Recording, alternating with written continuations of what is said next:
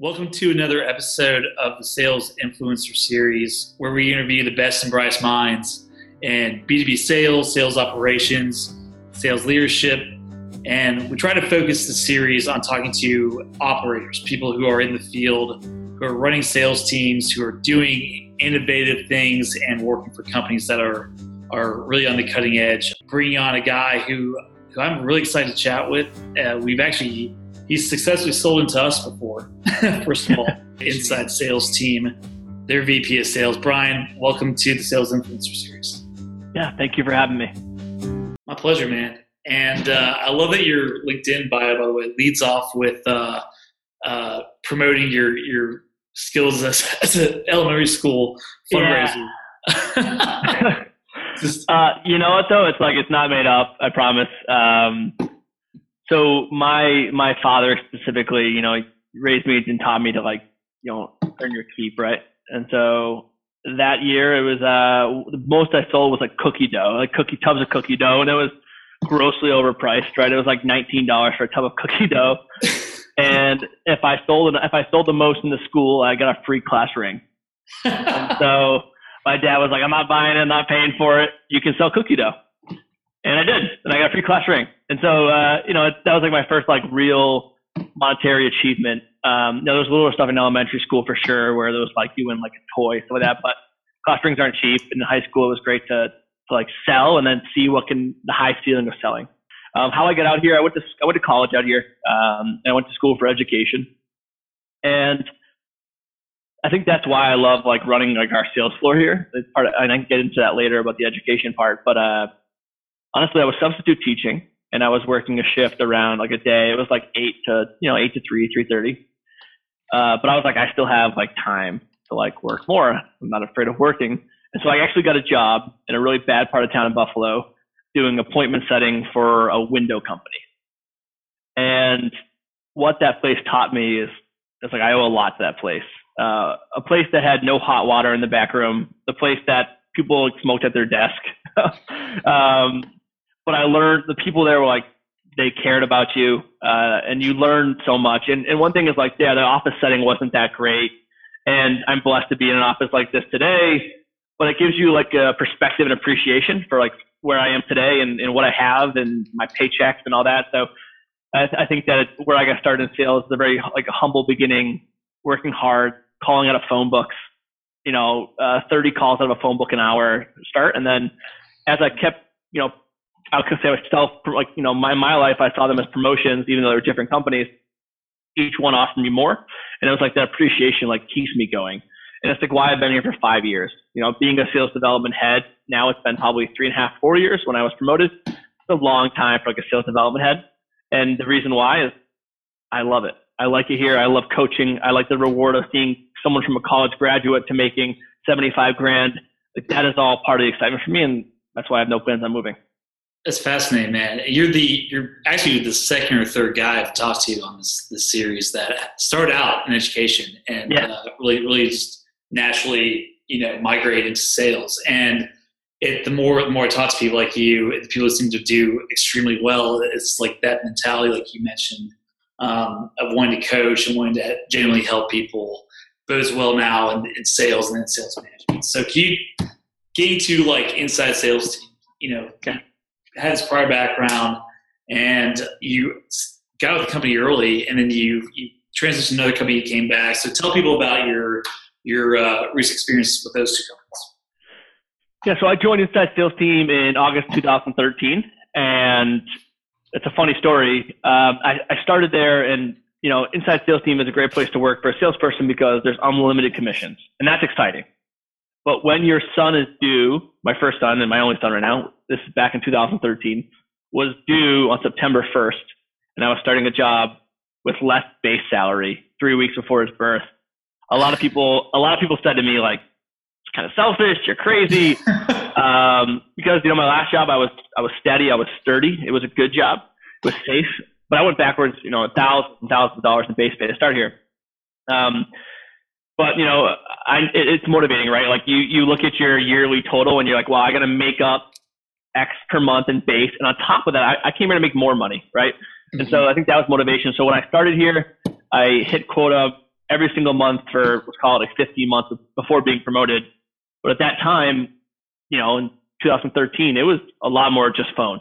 Like it was phone, and and phone was 95% of it, and writing personal emails randomly on GoDaddy or something like that was part of my job. But uh, it was fun. and what that did for me is it gives you more at best, faster than anything else. And so very quickly, I went from someone who's never been a sales development rep, but then I'm having, I'm putting out 250 calls a day, and I'm having 30 conversations, 35 conversations. Well, there's no better way to like learn fast than that setting. And so, real quickly, I went from you know 250 calls a month, a day, and then month four it was 130 calls, and then by you know 12 months in, I could have 40 calls, but they were all so many good calls because they were callbacks from six months ago, a year ago. I've got the preparation to someone says, hey, I need better data or better leads because I have certain numbers to hit in front of a board. And so through all that effort, I was a part of a team that's still here called Discover Org. And I work very closely with Henry Schuck and their CRO, Pat Purvis, and their VP of Sales, Steve Brierton, and they're all still friends today. And I went to their SKO just a month ago in February.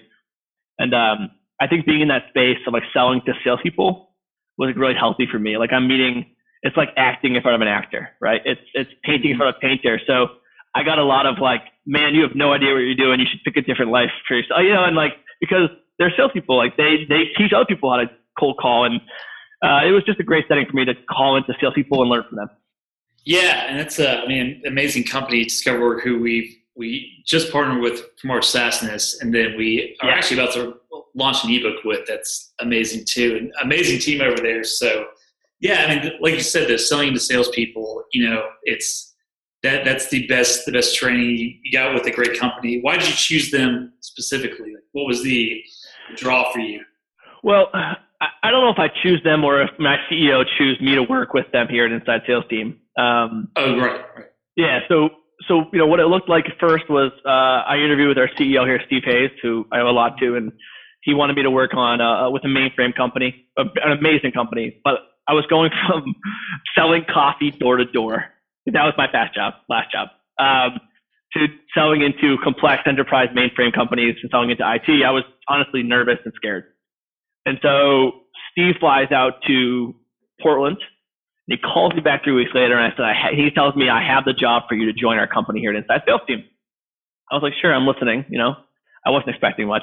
And he tells me about Discover Org and selling leads and data and intelligence and the best in the world to other salespeople. And I was there on Tuesday, next Tuesday. So that was it.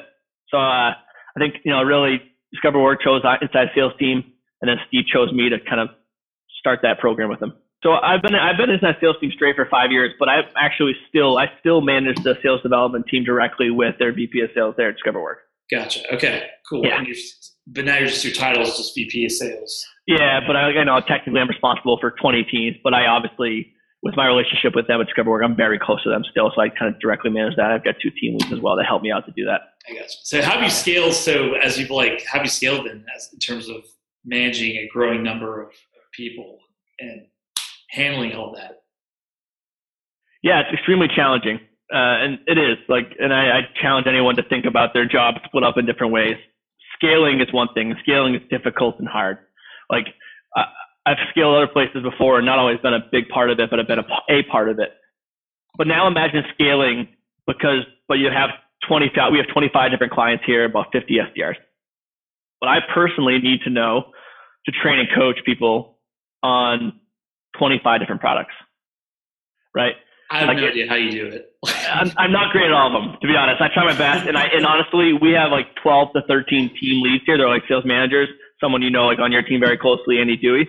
Like I could never do my job without them. Like they help. Like I can I can teach sales development, and I can teach when to call next and that stuff. And I try my best to learn 25 products, but Andy Dewey and your team knows more about ambition on his back of his hand than I do in my entire body. So like those guys are like kind of like the liaison from product info back to me for like the coaching and, and that stuff. But it's hard and like, you know, and, but it's a challenge. And I think good leaders, not sales, good leaders in general should appreciate a challenge every day they come into work.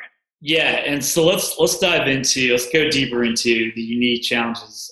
I remember when we got you guys, I, I met Dewey and, uh, and Luke for the first time. And I remember asking Dewey, so wait, so you were selling you've sold outreach, you've you're selling um, oh, what's their names? Node. You're selling Node, and like so you know how to target all these different markets. You've learned all that, and that was literally your job. Now you're coming in here, a different model, you know, adjusting and like a different you know market we're selling into a little bit.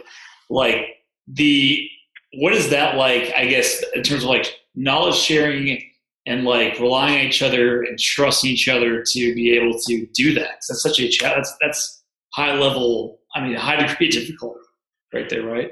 Yeah, no, it, it totally is, and, and honestly, it, it, it's it's actually like a bunch of it's most of it is just like memory and timing of things, and so like for instance, the number one component of this company, we're a services company, it's people. Um, you know, if someone ever wanted to analyze our worth as a company, it would probably come down to what if certain people were to stay or leave. Uh, it matters a lot here. Like the people define the projects. There, we have good processes we have a great tech stack with Ambition and, you know, we have Outreach and we have Discover Org and we have Navigator. But it's all about the person. So what we try to do is like with these rotations and shifts of projects, right? Andy Dewey has been here for two and a half years, but has been on four different projects. So how does he just hop onto Ambition and start doing 20, 25 SALs a month, right? It's, it's honestly what I try to do is I meet with people a lot. And when we transition, we meet a lot. And the easiest thing I can say we do is to say, can this person convey this value in a short time. And so when Andy, he had he did well in all his past projects, but he can he's very good at describing something in short time. And is I, I think gamification in general is, is a necessity, especially in the sales development world. But there are a lot of people that maybe don't, which is I think wrong. And I also believe that to convey like how aesthetically pleasing and beautiful ambition is through a phone, it takes someone really talented. So I thought about doing this past projects and like explaining this quickly, explaining that quickly, and showing value quickly. Because I think for ambition, it is about like, here's the thing, like for the cost of one fourth of a salesperson, you can motivate all of them to be 5, 10, 15% better. It's a no brainer. And so having that value, the quick, the precision, that meant a lot to me. So when we put Dewey on ambition, that's what I thought but it's the same for anyone here. Like projects are usually year in length. So when a year ends, what do we do? How do we train someone quick enough to get back to speed quickly? Because a, a client like you, you don't want to wait three months for, for performance. You're not paying for that, you know? So there's less, we have to be like quicker with uh, scaling up, quicker with ramp times. Uh, it's challenging though. It's a lot like memory. Like what did they do successfully in the past? Not just the last month, but like a year ago or two years ago, honing in on that a little bit more, researching it more. We've got data, of course, through Salesforce, and then making that right call. And I love. I think what fascinates me the most about you guys is you're almost the you're the opposite of the tr- traditional internal SDR who is coming in usually green and is like learning on the job. You guys are like Navy SEALs. And the other thing too, what you're they're selling not only to first they're selling like our product and they're selling to us. You know, here's the value we're bringing you. You know, we're, we're accomplishing the goals you set for us. You know, from a so like talk about. I really am interested in hearing like how you keep keep people sane and then keep people you, you know focused on on where to prioritize and, and like all that sort of thing. Yeah, a gentleman who's still here, who's a very close friend of mine. Uh, last year, we made him uh, his exact title is Chief Fun Officer, but I would uh, good title.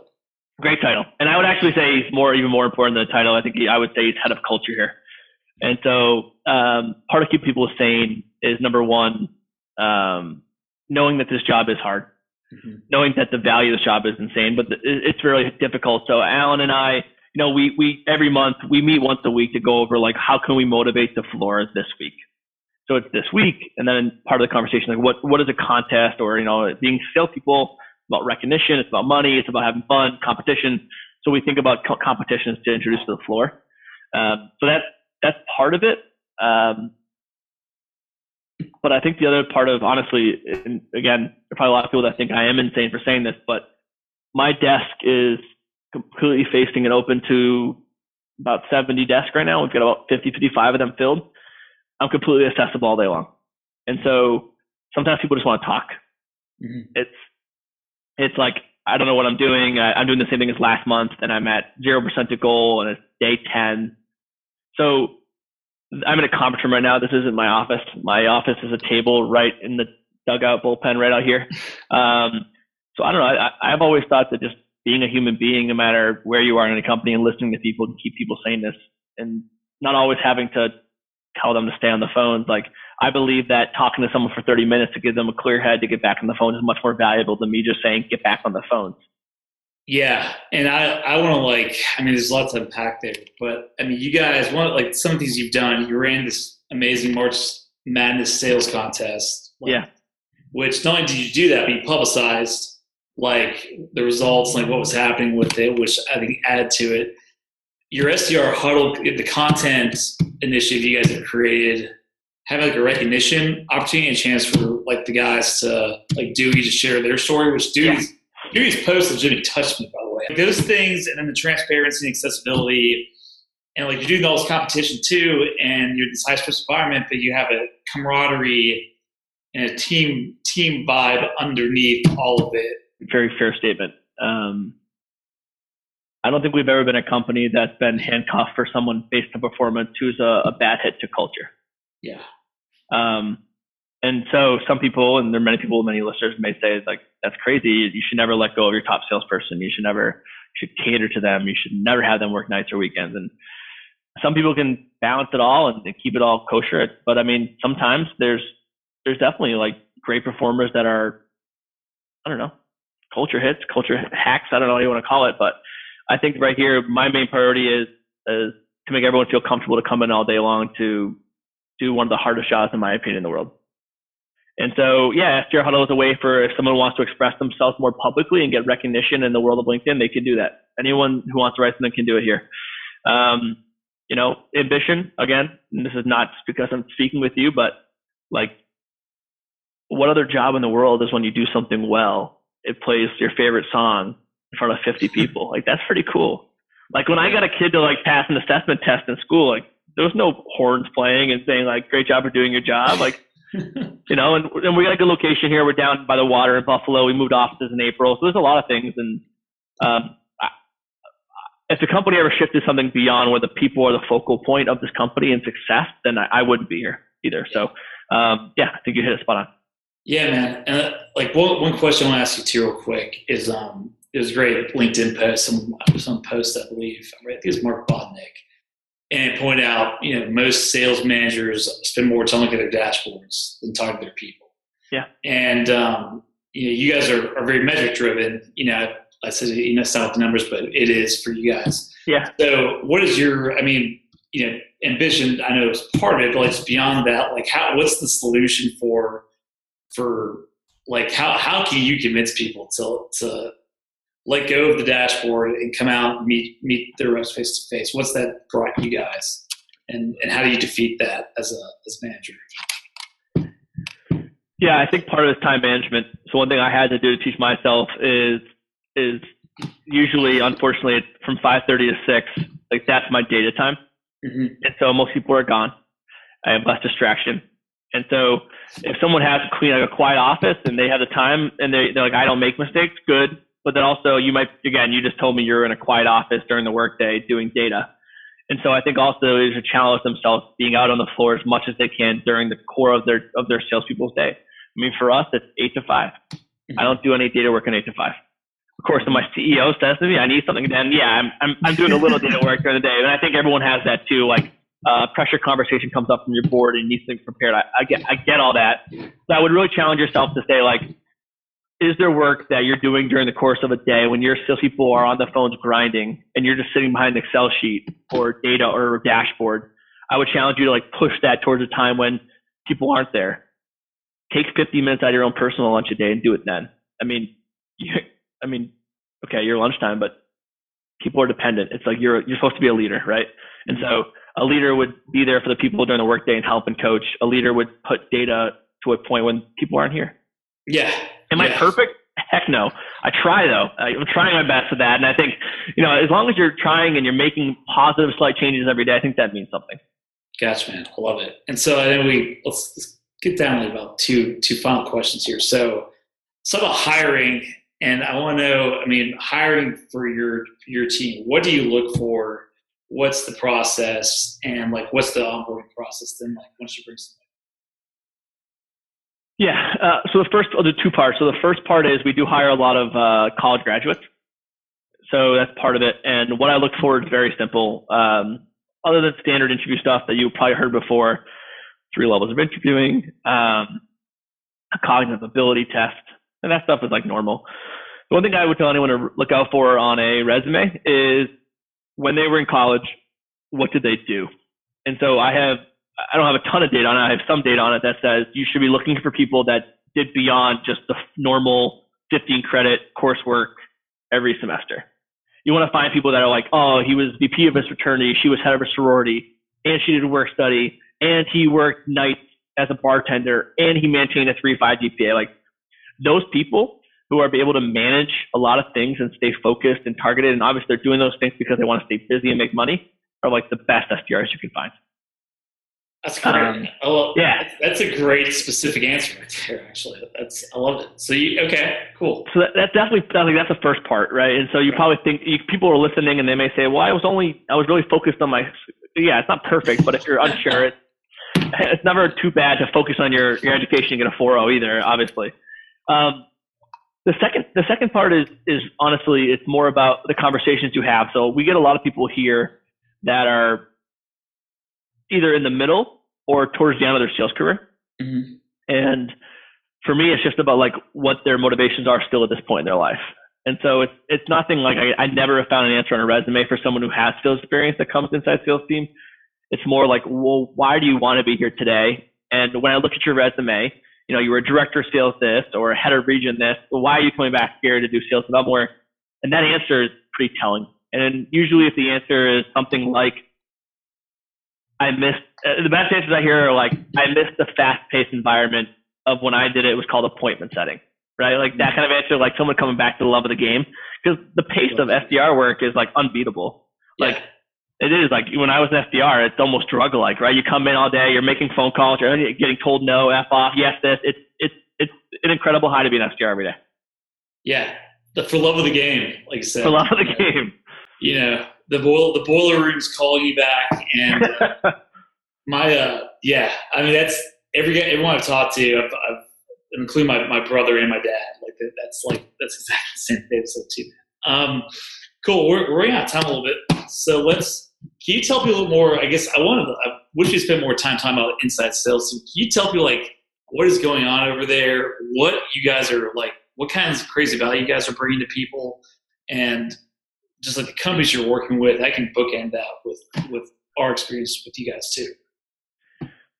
Yeah, I'd be happy to. So, inside sales team, um, you know, we're we're a very special company because what you're getting with us is basically if you had people working for your company.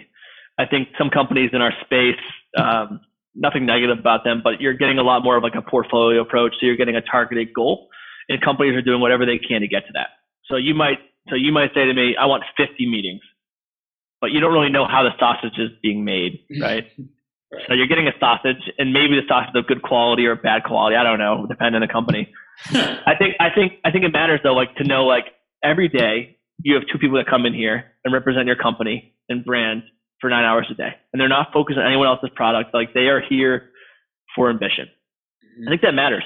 I think that really does matter.